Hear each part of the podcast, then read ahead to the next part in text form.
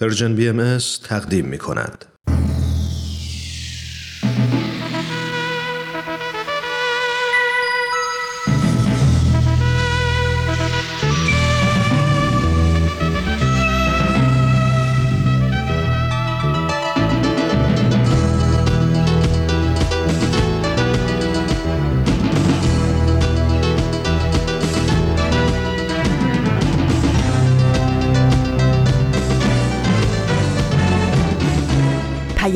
دوست. برنامه ای برای تفاهم و پیوند دلها.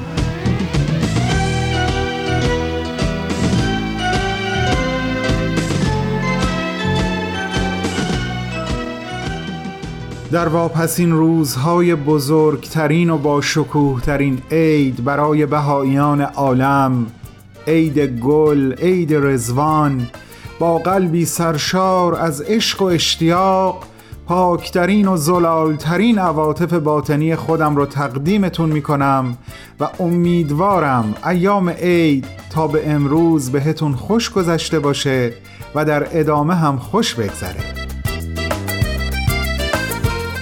امیدوارم کیفیت یگانه و ممتاز این دوازده روز عید رزوان به حال دلتون به حال افکار و احساسات و درک ها و دریافت ها و کشف و شهودتون خوب بوده باشه.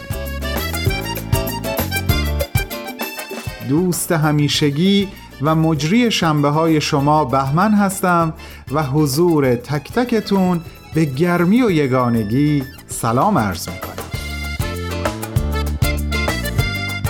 روز دهم اردیبهشت ماه 1401 خورشیدی که مطابق هست با سیوم اپریل 2022 میلادی بر شما بخیر باشه.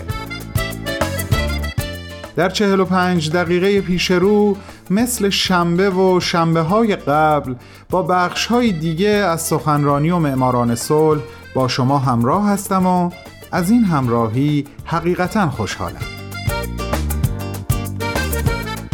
قبل از اینکه بریم سراغ اولین برنامه یعنی سخنرانی می‌خوام از یک تجربه خیلی خیلی خوب که چند روز پیش داشتم باهاتون حرف بزنم. اولش ممکنه اینطور به نظر برسه که این صحبت ها ربطی به عید رزوان و ظهور حضرت بهاءالله نداره. اما اون درک و دریافتی که به دنبال این تجربه برام حاصل شد خیلی با این ظهور با شکوه مسیل در ارتباط بود. دست کم برای خودم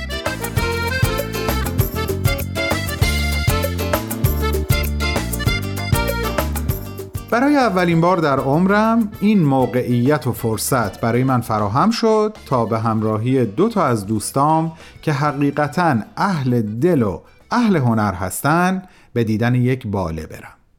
اونم در ساختمانی مشهور که همه شما حتما می‌شناسین و عکس ها و فیلم هاش رو دیدین. بله اپرا هاوس سیدنی استرالیا. بال باله اثر معروف نویسنده شهیر روسی لئو تولستوی بود. باله الهام گرفته شده و طراحی شده از رمان آنا کارنینای این نویسنده. من الان موضوع صحبتم محتوای این رمان یا باله نیست. هرچند که اون هم خیلی جای صحبت و تبادل نظر داره. من بیشتر می‌خوام از صحنه که جلوی من و تعداد بسیار زیادی از تماشاگران دیگه گسترده شده بود با شما صحبت کنم ما بر روی صحنه فقط رقصندگان و بالرین ها رو می‌دیدیم و گروه عظیم نوازندگان در سالنی که در زیر صحنه رقص قرار داشت نشسته بودند. معماری صحنه به شکلی بود که ما یک شمه ای از حضورشون رو می‌تونستیم ببینیم و البته رهبر ارکستر خارج از فضای صحنه در کنار همون سالنی که ما نشسته بودیم در نزدیکترین سکو به هنرمندان در حال هدایت گروه نوازندگان و البته رقصندگان بود. اونچه که از میانه اجرای این اثر هنری توجه منو به خودش جلب کرد این بود که گروه رقصندگان هیچ دید ظاهری نسبت به گروه نوازندگان نداشتند ولی بی لحظه ای تقدم یا تأخر در یک هارمونی و هماهنگی خیره کننده و حیرت انگیز با موسیقی که در حال نواختن بود هنرنمایی و هر کدوم نقش خودشون رو به بهترین و زیباترین شکل برای رسوندن مفهوم اصلی رقص ایفا می کردن. اونها همه این هماهنگی ها رو قبلا در جایی خارج از صحنه نمایش و دور از دید تماشاگرانی که ما بودیم انجام داده بودند. خب صحبت های من رو تا اینجا داشته باشین ادامش رو حتما امروز براتون تعریف می‌کنم منظورم اون درک و دریافتی هست که از دیدن این صحنه برام حاصل شد درک و دریافتی که این فضا رو به ظهور حضرت بهاءالله و ارتباط ما با او پیوند زد. بریم با هم برنامه سخنرانی رو گوش کنیم.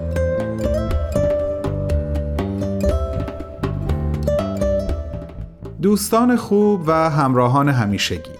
سومین و آخرین قسمت از گزیده صحبت‌های خانم دکتر ماندانا زندیان رو که در سیومین کنفرانس سالانه انجمن دوستداران فرهنگ ایرانی در سپتامبر 2020 ایراد کردن تقدیم شما می‌کنم.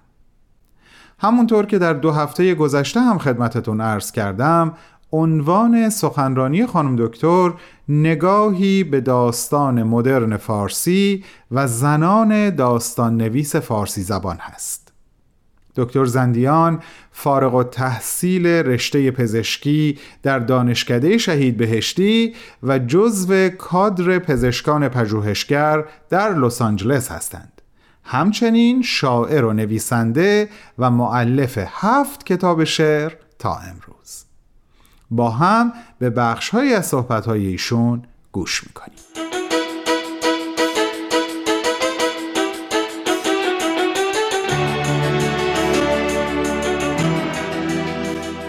در جزیره سرگردانی خانم دانشور شخصیتی در داستانش داره به نام سیمین که اسم خودشه و واقعا خودشه این شخصیت. یعنی یک استاد دانشگاهه که مانند او با دانشجوهاش روابط خیلی نزدیک داره مثل خانوادهشان رفت آمد باش می‌کنن به درد دلشون گوش میده. و در بین این دانشجوها طبیعتا کسانی هستن که به او نزدیکن و کسانی هستن که او رو نمی‌تونن تحمل کنن.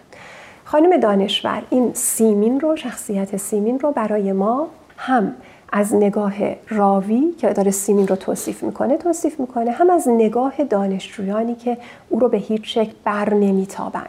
و به ما نشون میده که اون شخصیت سیمین اون دانشجویانی رو که با اون متفاوت فکر می‌کنن ترد نمی‌کنه. میپذیره و سعی می‌کنه که باهاشون حرف بزنه. در جایی از داستان داریم که شخصیت سیمین دو هفته پس از مرگ همسرش جلال آل احمد برمیگرده به دانشگاه به کلاس با ظاهری آرام در لباس سیاه و می‌خواد که تدریس رو شروع کنه. و در اینجاست که یکی از دانشجویانش فرخنده که اصولا خیلی با شخصیت سیمین مشکل داشته بلند میشه و به او میگه فروتنی شما و ملموس بودن و در دسترس بودنتان سرپوشی است بر غرور بی حد و حسرتان. سیمین می‌گوید احتمالش هست. فرخنده می‌گوید شما مسئله به نام مسئله زن هرگز نداشته اید سیمین می‌گوید خودم تلاش کردم که کمتر داشته باشم. تو هم تلاش خودت را بکن. فرخنده می‌گوید نه خانم جان امکاناتش را داشته ای من چنین امکاناتی ندارم. و بعد فرخنده شروع می‌کنه به گریه کردن. و در اینجا راوی داستان در واقع برای ما میگه که سیمین شخصیت سیمین کمی ساکت میمونه تا فرخنده آرام شه. به هیچ شکلی به فرخنده اعتراض نمی‌کنه. حتی رو به دانشجویان میگه خواهش می‌کنم یک نفر بره برای فرخنده یک لیوان آب بیاره. و بعد به فرخنده میگه فرخنده آرام بگیر. تو هوشیاری. خوب فهمیدی چه گفتم. امید و عشق و اعتماد به نفس. کلید رمز همین ستاست در داستان دیگر در خانه نرگس مهرنگیز کارد خانه ای رو برای ما تصویر می‌کنه که صاحب این خانه شخصیتی است به نام نرگس. این نرگس به دلیل امکاناتی که داره یعنی امکانات مالی که داره همراهی همسرش و خانه بزرگی که داره در ماههای نخست پس از پیروزی انقلاب اسلامی کمک می‌کنه به افرادی که جانشون در خطره و دارن تلاش می‌کنن جغرافیای ایران رو ترک کنن ولی تا کارشون درست شه در واقع نیاز دارن که جایی پنهان بمونن. و اینها رو راه میده به خانه بزرگ خودش. حالا در بین این شخصیت ها مثلا یک افسر ارتش شاهنشاهی هست یک تودعی هست یک مجاهد هست حتی حزب هست که در همون چند ماه دچار مشکل شده با اون نهادی که الان نهاد قدرت کسانی هستن که طرفدار مصدقن و اینها در واقع شخصیت هایی تصویر میشه برای ما که اینها اگر در جامعه باشن در یک شرایط متعارف می‌تونستن همدیگر رو بکشن. ولی نرگس با اینها صحبت می‌کنه و میگه شما اینجا می‌تونید زندگی کنید و چون من نمی‌تونم تمام مدت از همه پذیرایی کنم ما همه باید با هم همکاری کنیم و بتونیم این زندگی رو پیش ببریم. و بهشون پیشنهاد می‌کنه که هر شب بعد از اینکه کارها تمام شد همه بنشینند و هر شب یک نفر داستان زندگی خودش رو تعریف کنه و بقیه گوش کنند و هیچ کس هم حق نداره به کسی حمله کنه هیچ کس حق نداره قهر کنه و بلنشه بره. فقط می‌تونن با هم حرف بزنن. و در روند داستان ما می‌بینیم که افراد متوجه میشن که واقعا فرق چندانی هم با هم ندارند با هم دوست میشن به هم کمک می‌کنن حتی. در بیرون از اون خانه خانواده هاشون به هم کمک می‌کنن و هر کدوم که موفق میشن جغرافیای ایران رو ترک کنن و حالا دنبال هر آنچه که مورد نظرشون بوده برن همه براشون خوشحال میشن. مهرنگیز کار در پایان این کتاب نوشته خانه نرگس در نگاه من ایران کوچک شده ای بود که مجاهد و فدایی و ساواکی و شاه دوست و انقلابی و حزب اللهی و مصدقی در لحظه خاص از تاریخ انقلابی دراز به دراز کنار هم نشستند با هم زیستند و در نقطه تلاقی برخوردهای سیاسی توانستند اسب سرکش تعصب را مهار کنند سرنشینان کشتی را ترس مشترک به هم نزدیک می کرد. گاهی در چشم من آرزویی و رؤیایی زنده می شد که ای کاش این مردان و زنان فراری و در خطر هر یک عضو وفادار حزب مستقل خودشان در زادگاهشان بودند و مجبور نمی شدند یکدیگر را لط و پار کنند. یک نکته دیگه که به اون می‌خوام بپردازم درباره داستانگویی یا در واقع راوی بودن زنانه حسن میر آبدینی که تمام در واقع زندگی حرفه رو در ایران بر روی بررسی داستان فارسی گذاشته گفته پژوهشگران احتمال می‌دهند که در ایران باستان زنان به داستان سرایی در دربار شاهان می پرداختند زیرا قصه گویی شفاهی هنر زنان بوده و شهرزاد قصه گوراوی هزار و یک شب چهره صاحب نام این گروه است.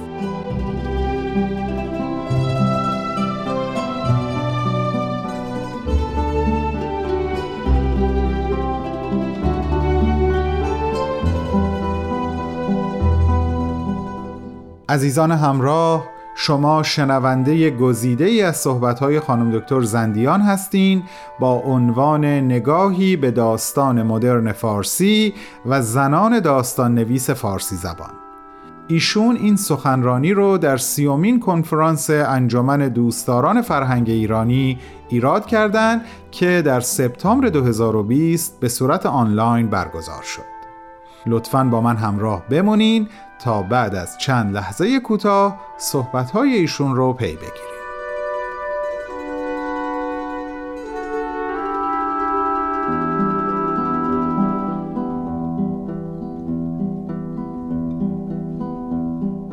امیر ارسلان که در سال 1260 خورشیدی نوشته شده یکی از نخستین متون روایی است که یک زن ایرانی در شکل گرفتن و بر جای ماندنش نقش داشته. داستان از این قرار بوده که نقیب الممالک که در واقع نقال باشی دربار ناصرالدین شاه بوده شبها برای شاه داستان می‌گفته قبل از اینکه شاه بخوابه و فخر دوله دختر ناصرالدین شاه که دختر درس خوانده بوده در دربار خواندن و نوشتن یاد گرفته بوده کتاب میخونده و خودش هم خیلی خلاق بوده نقاشی میکشیده و می‌تونسته داستانهایی هم خلق کنه. از لای در نیمه باز به این داستانها گوش می‌داده. بعد فخر دوله می‌رفته این داستانها رو یادداشت می‌کرده آخر شب ولی وقتی که می‌خواسته اینها رو بنویسه خودش درش دخل و تصرف می‌کرده. یعنی جزئیاتی رو تغییر می‌داده و براشون هم نقاشی میکشیده. در نتیجه آنچه که عنوان امیر ارسلان برای ما باقی مانده حاصل یک همکاری نادانسته بین این راوی داستان و فخر دوله بوده که تبدیل کرده امیر ارسلان رو به یک داستانی که یک بخش کاملا واقع گرایانه داره و یک بخش خیالی و جادویی. آن چیزی که میشه گفت پیش درآمد رئالیسم جادویی از نگاه امروزی ما. در ژانر رئالیسم جادویی واقعیت و جادو و خیال در هم میآمیزند و یک فضایی ایجاد می‌کنن که بشه در اون هر حرفی رو که نویسنده می‌خواد بزنه.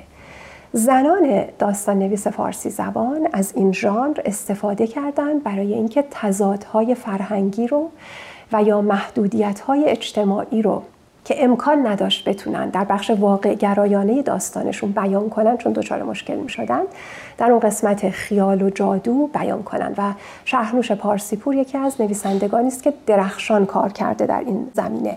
در رئالیسم جادویی در واقع در سرزمین ما که احتمالا همه میپذیریم. برخی مسائل فرهنگی وجود داره که واقعا باور کردنی نیست. در قسمت جادویی داستان در قسمت خیالی داستان اینها طوری برای ما بازسازی و تصویر شدن که هم ما مخاطب اونها هستیم هم نویسنده تونسته آنچه را که گفتنش آسان نبوده در واقع بگه و ثبت کنه. شهرزاد راوی ناماشنای هزار و یک شب یا همون هزار افسان از همین در واقع شیوه استفاده کرده برای اینکه در برابر نماد قدرت خشن و زورگو که اون پادشاهی است که هر شب می‌خواد یک زن رو بکشه ایسته و با داستان گفتن برای او پیروز یک مبارزه خشونت پرهیز کاملا نابرابر بشه.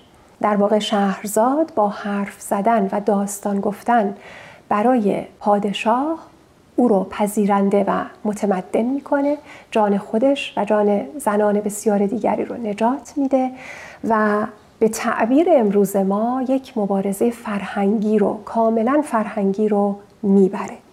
موضوع صحبت ما البته به داستان نویسی محدود بود ولی من دلم می‌خواد در بخش پایانی خیلی کوتاه این رو بگم که در درازای تاریخ ما زنان بسیاری تلاش کردند برای اینکه حقوق خودشون از جمله حق نوشتن رو به دست بیارن و تلاش کردن برای اینکه فضاهایی ایجاد کنن که زنان دیگه هم از حقوق خودشون آگاه بشن و برای به دست آوردنش بکوشن. در قرن 19 میلادی تأسیس مدارس دخترانه. و بنیاد گذاشتن نشریات زنان در ایران دو تا از این تلاش ها بود که بسیار در روشن کردن زنان مؤثر بود.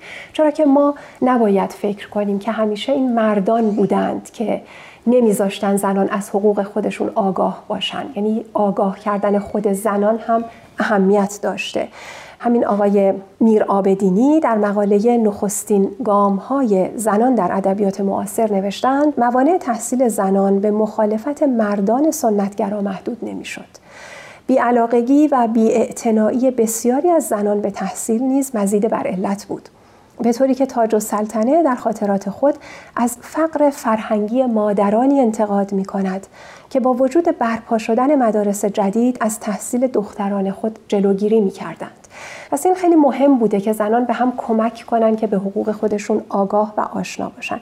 دکتر نیر توحیدی که در ابتدای صحبتم گفتم خیلی تاکید دارن بر آگاهی و توانمندی زنان چه در محیط خانه و چه در جامعه بزرگ در جایی نوشتن پیدا کردن خود حقیقی فراتر از محدودیت ها یک حس امنیت و اعتماد به نفس نیرومند به زن می دهد که بسیار توان بخش است. این مرحله از خداگاهی فردی می تواند به خداگاهی اجتماعی و سیاسی برسد و حرکتی متشکل با دیگران ایجاد کند که در روند آن خود فرد هم آزادتر و رهاتر می شود. زمانی که رهایی درونی به معنای دقیق کلمه روی می دهد، زن دلش می خواهد همه مانند او رها باشند چرا که انسان آزاد در میان زندانیان حضور معنیداری ندارد یعنی پس از آنکه فرد انسانی خودش را رها کرد و امنیت رهایی را تجربه کرد می‌خواهد محیط کوچک پیرامون خود را هم تغییر دهد کم کم این خواست به تغییر محیط کمی بزرگتر مانند محیط کار و جامعه بزرگتر و در سطح کلان در کشور و در نهایت در جهان می انجامد. چرا که انسان رها پیوندهای دنیا را می‌فهمد و در میابد که سرنوشت کشورهای مختلف دنیا به هم گره خورده است و هر جنبش هر خواست تغییر در عین حال که فردی یا بومی است جهانی است. به این ترتیب زنان نویسنده از سیمین دانشور و شهرنوش پارسیپور تا نسلهای پس از اونها تا همین امروز خانم شکوفه آذر که می‌دونیم الان نامزد دریافت جایزه داستان نویسی بوکر هستند با کلمات خودشون مرزهای تحمیلی و باز اندیشی نشده میان جهان زنان و مردان رو از بین بردن و به این ترتیب جهان هر دو رو بزرگتر کردن در واقع بیمرز کردن جهان هر دو رو. همونطور که سیمین بهبهانی جایی گفته اگر آرش کمانگیر جان در تیر نهاد و آن را پرواز داد تا مرز کشورش را بسازد من جان در کلام نهادم و پروازش دادم تا اندیشه شاگردانم را پرواز دهم. و بیمرزی را بسازم. و این گونه بود که کلمات نیرومند زنان داستان نویس هماورد ارزش های حاکم بر فضای خانه و بعد فضای جامعه شد و تلسم غیبت صدای زنان رو شکست و نوشتن رو در مسیر بازخانی و بازسازی فرهنگی قرار داد که به نظر من بازخانی و بازسازی فرهنگی می‌تونه پاسخ بسیاری از پرسش های محوری ما رو در خود داشته باشه. سپاس گذارم.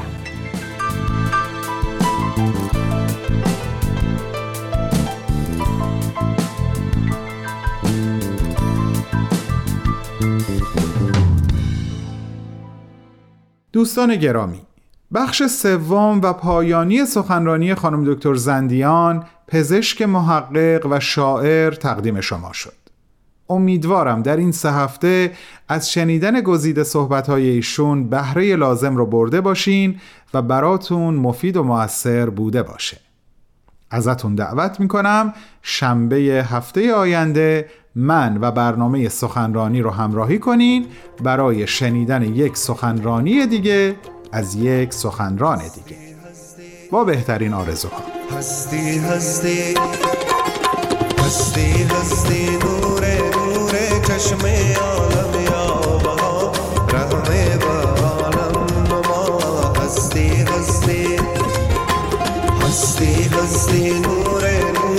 نور چشم عالم یا بها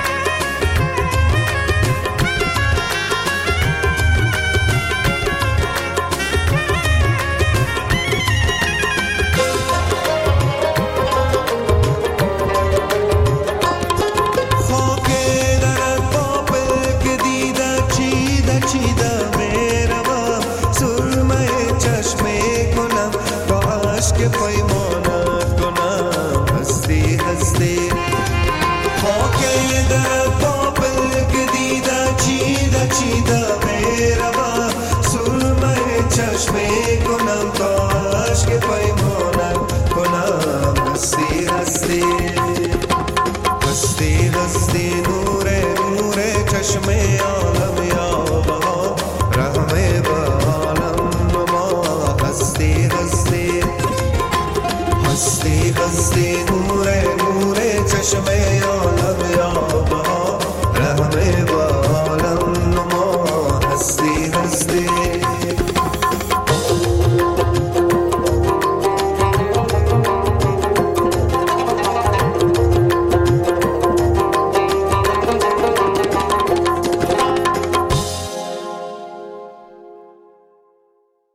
دوستان عزیزم از اینکه همچنان با من و برنامه های امروز Persian BMS همراه هستین ازتون متشکرم. اما ادامه صحبتی که باهاتون داشتم. این جملات آغازین از یکی از فرازهای کلمات مکنونه فارسی از آثار حضرت بهاءالله رو گوش کنین لطفا. ای دوستان من یاد آورید آن عهدی را که در جبل فاران که در بقعه مبارکه زمان واقع شده با من نموده اید. و ملع اعلا و اصحاب مدین بقا را بر آن عهد گواه گرفتم. که البته این فراز چند جمله هم در ادامه داره. اینجا تمام نمیشه. به احتمال خیلی زیاد اکثریت قریب به اتفاق شما عبارت عهد الست رو شنیدین که در روز الست در عوالم روح خداوند با ما که بندگانش باشیم عهدی بست که ما به اون عهد پاسخ مثبت دادیم مبنی بر این که در عشق متقابلی که بین ما و خداوند هست ثابت قدم و وفادار باقی بمونیم و به موجب رضای خداوند زندگی کنیم. می‌خوام بگم عهدی بین گروه نوازندگان و گروه رقصندگان خیلی قبل تر از اینکه پرده نمایش بالا بره و صحنه اجرا آشکار بشه بسته شده بود. رقصندگان نوازندگان رو نمی‌دیدن اما عاشقانه و پرتعهد به اون عهد وفادار بودن و همین وفاداری به اون عهد به اون عهد الست باعث می شد که علا رغم همه سختی ها و خستگی ها و دشواری ها به زیبایی و با شکوه هرچه تمامتر برقصن و ما رو مسهور خودشون کنن. در ایام عید رزوان ایام آشکار شدن مقام حقیقی حضرت بهاءالله مدام به اون عهدی که با خداوند بستم و بستیم فکر می کنم آیا تا آخر نمایش تا وقتی پرده آخر فرود بیاد و من از صحنه خارج بشم؟ بر عهد خودم که مدام باید در تلاش بیشتر و بهتر شناختنش باشم ثابت قدم و وفادار خواهم موند. آیا تا به انتها با این موسیقی آسمانی زیبا خواهم رقصید؟ ایام رزوان ایامی عالی برای فکر کردن به این موضوع هست به نظر من. خیلی خیلی ممنونم که به حرفهای دلم گوش دادین. امیدوارم بین این حرفها و حرفهای دل خودتون اشتراکاتی پیدا کرده باشین. برنامه معماران صلح آماده پخشه. بفرمایین خواهش می‌کنم.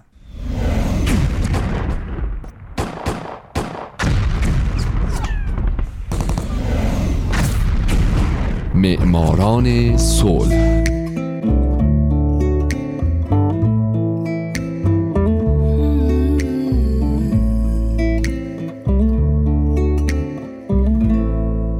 اینجا رادیو پیام دوسته و این شست و یکمین قسمت از معماران صلح. متشکرم که به ما گوش می‌دید.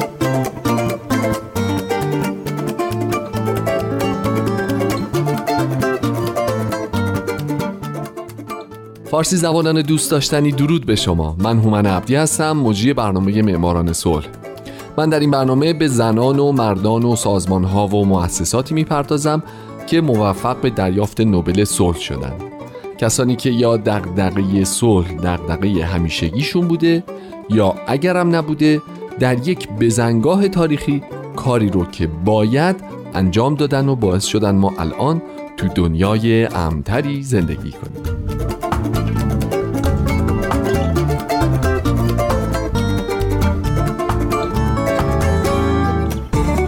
این هفته سال 1963 میلادی فدراسیون بین المللی صلیب سرخ و هلال احمر IFRC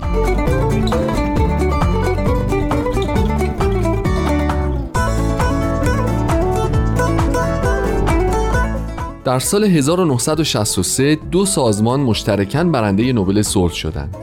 یکی همین فدراسیون بین المللی صلیب سرخ و هلال احمر و دومی سازمان صلیب سرخ جهانی. سازمان صلیب سرخ جهانی رو هم که دیگه می‌دونین رکورددار دریافت جایزه نوبل صلحه. این سازمان در سالهای 1917 44 و 63 برنده این جایزه شده و من قبلا در برنامه های 20 و 21 و 22 معماران صلح بهش پرداختم اگر دوست داشته باشین می‌تونین این سه تا برنامه رو از روی سایت دانلود کنید و گوش بدید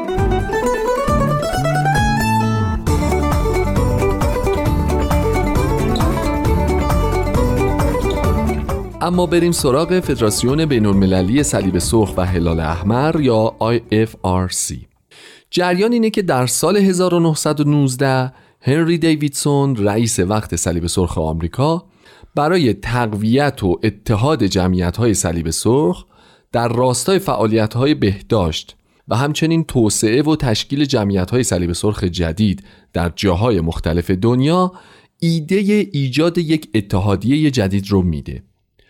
بنابراین نمایندگان جوامع ملی صلیب سرخ بریتانیا، فرانسه، ایتالیا، ژاپن و خود آمریکا در پاریس دور هم جمع میشن و اتحادیه جمعیت های صلیب سرخ یا LORCS رو تأسیس می‌کنن.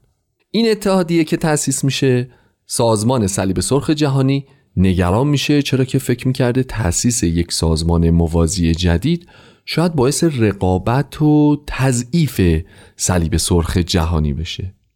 از طرفی دلیل دیگه نگرانی صلیب سرخ جهانی این بوده که پنج کشور مؤسس یک امتیازاتی خاص برای خودشون در نظر گرفته بودند و حتی این حق رو برای خودشون قائل شده بودند که حق حذف دائمی جمعیت های صلیب سرخ چند کشور رو داشته باشند که خب این قوانین با اصول جهان شمول و برابر بین تمام جمعیت های ملی مغایرت داشت.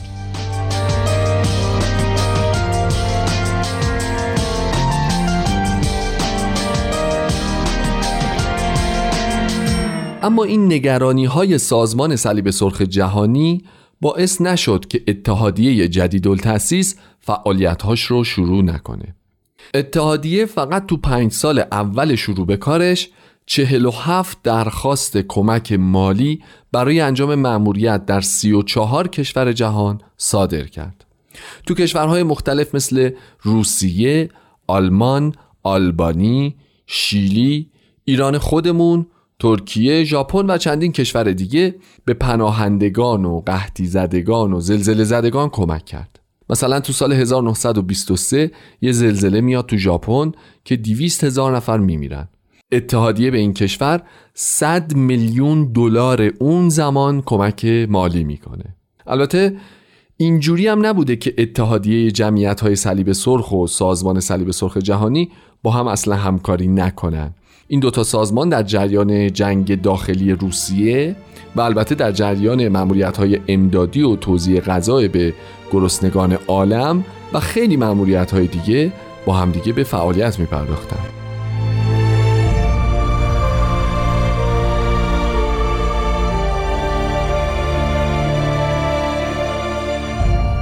اما به هر حال در سال 1928 شورایی تشکیل شد برای ایجاد هماهنگی بین سازمان صلیب سرخ جهانی و اتحادیه جمعیت‌های صلیب سرخ. این شورا یک قانون مشترک برای جفتشون تنظیم کرد تا شرح وظایف هر کدوم مشخص بشه. تا سال 1952 اتحادیه بر اساس همین قوانین کار کرد. اما در همین سال اساسنامه مورد بازبینی قرار گرفت در دهه 60 هم که دهه استقلال کشورهای مستعمره بود تعداد کشورهایی که این اتحادیه رو به رسمیت شناختن هی بیشتر و بیشتر شد و دیگه اتحادیه حسابی واسه خودش قدرتمند شده بود. با پایان گرفتن این دهه بیش از 100 جمعیت صلیب سرخ در سراسر جهان وجود داشت و کمیته نوبل هم به خاطر همین تلاش ها بود که به اتحادیه جمعیت های صلیب سرخ و سازمان صلیب سرخ جهانی جایزه نوبل صلح رو اهدا کرد.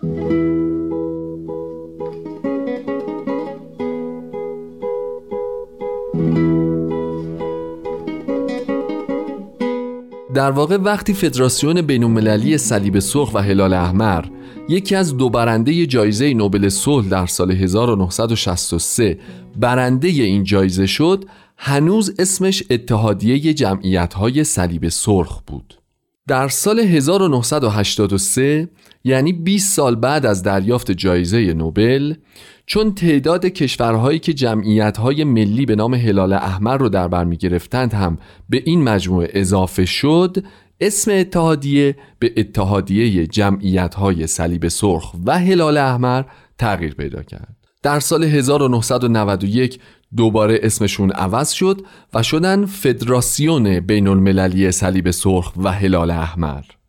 چند سال بعد هم صلیب سرخ جهانی و فدراسیون توافقنامه ای رو امضا کردند که مسئولیت های هر کدوم در اون کامل شهر داده شده بود.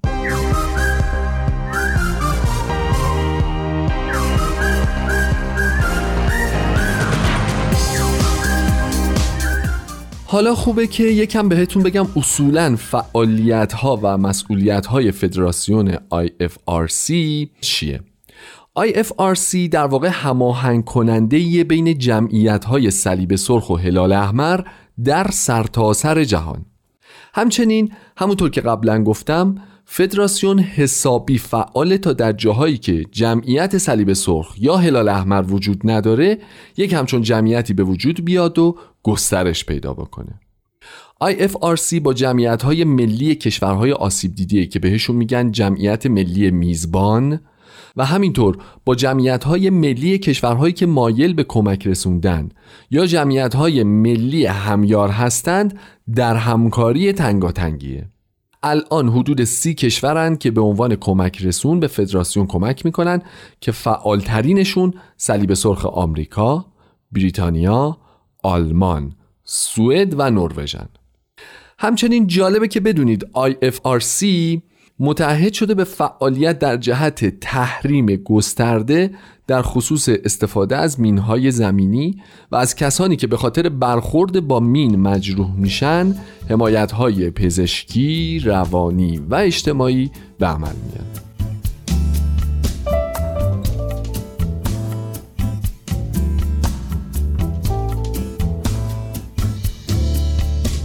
در حال حاضر IFRC بزرگترین شبکه بشردوستانه جهان با 15.5 میلیون نفر داوطلب 415 هزار نفر کارمند حقوق بگیر 160 هزار واحد صلیب سرخ و هلال احمر منطقه‌ای حدود 34 میلیون نفر اهدا کننده خون در سراسر جهان بیش از 115 میلیون نفر آدم آموزش دیده شده برای مقابله با بلایا در کل جهان با بودجه سالانه حدود 32 بیلیون فرانک سوئیس که البته 31 بیلیونش رو خرج کرده از جمله برای 77 میلیون نفر که در سال 2012 دچار حادثه های طبیعی یا غیر طبیعی شدن که فدراسیون تحت پوشش قرارشون داد.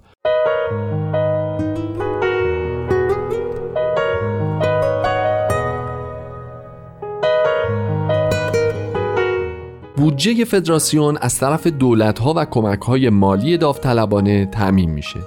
دبیرخونه IFRC در ژنو و در حال حاضر رئیسش رئیس صلیب سرخ ژاپنه. آرم IFRC هم یک صلیب سرخ و یک هلال احمره که بغلس هم قرار گرفتن تو یه قاب مستطیل شکل. شعار اصلی IFRC ماده یک قانون اساسی فدراسیونه. صلح برای بشر. هفت اصل اساسی که همه اعضا باید رعایت کنن اینها هستند. انسانیت بیقرزی بیطرفی استقلال خدمات داوطلبانه وحدت و کلیت. یه چیز دیگه هم که دوست دارم بگم اینه که در سال 2010 IFRC سندی رو تنظیم کرد که معروف شد به سند استراتژی 2010 فدراسیون هدفش رو اینجور تصریح می‌کنه. بهبود زندگی مردم آسیب دیده از طریق بسیج نیروهای مردمی و نکته آخر این که در دسامبر سال 2003 در جریان 28 مین کنفرانس بین‌المللی ژنو شعار کنفرانس یعنی حمایت از کرامت انسانی به عنوان شعار جدید برای کل جنبش بین المللی صلیب سرخ و هلال احمر به تصویب رسید.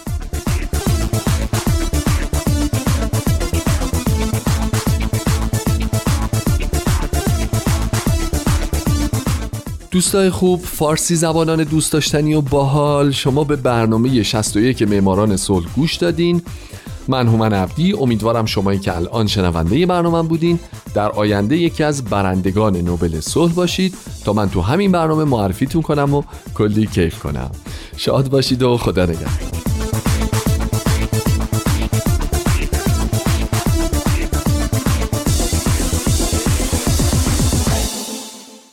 مرا عهدی است با جانان که تا جان در بدن دارم هواداران کویش را چو جان خیشتن دارم. چو در گلزار اقبالش خرامانم به حمدالله نه میل لاله و نسرین نه برگ نسترن دارم. سزد کس خاتم لعلش زنم لاف سلیمانی. سزد کس خاتم لعلش زنم لاف سلیمانی.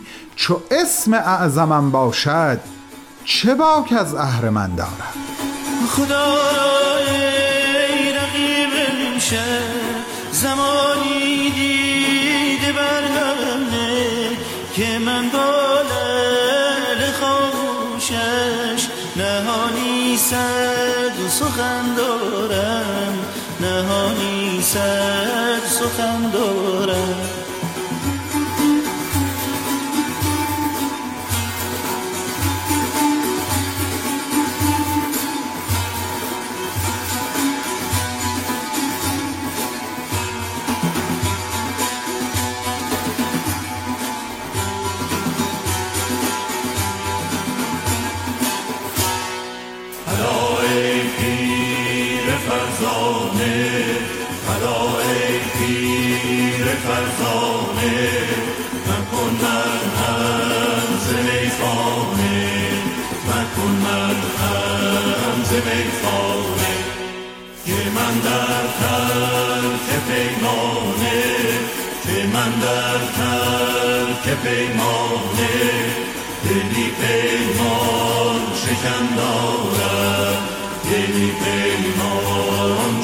دارم دوستان نازنینم فرصت کوتاه و مقتنم امروز من برای بودن با شما رو به انتهاست. الهی به قول حافظ سایه اسم اعظم بالای سرمون باشه همیشه و تا جان در بدن هست به عهدی که با جانان بستیم وفادار باقی بمونیم. خرمن خرمن گل تقدیم آغوش های مهربان شما و خداحافظ.